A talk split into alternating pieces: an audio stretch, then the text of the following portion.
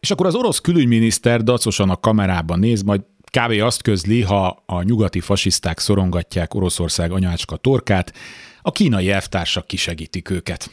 Ha csak úgy nem. Arra nem tért ki, hogy fognak alkatrészt esztergálni az amerikai és európai repülőgépekbe, milyen motort tesznek a mozdonyokba, ha nem szállít a Siemens, és még hosszan sorolhatnám. Mert az van, hogy Kína is a hanyatló nyugatról veszi ezeket. Kenyérpirítóért, tévéért, légkondiért valóban nem kell majd sorban állni, fűtés is lesz, de amúgy vissza a 70-es évekbe. Illetve nem, mert akkor még legalább repülőgépeket tudtak gyártani, ma egyedül már az sem nagyon.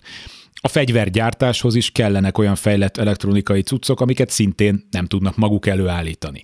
Ez az állapot pedig sokáig konzerválható, mert nyersanyag van bőven, azt el lehet adni, tehát csődbe nem mennek.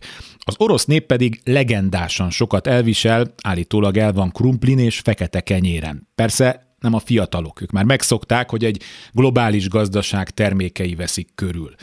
És mindezt miért? Egy egykor volt birodalom ígérete miatt, vagy csak simán egy izolációban élő paranoid diktátor kedvéért, aki saját rémálmait kergeti? Ja, lesz lada is. Igaz, légzsák és ABS nélkül, meg sprotni, sóshering és uborka korlátlan mennyiségben. Stalicsnai a vodka már nem biztos, mert az sem otthon, hanem Rigában csinálják.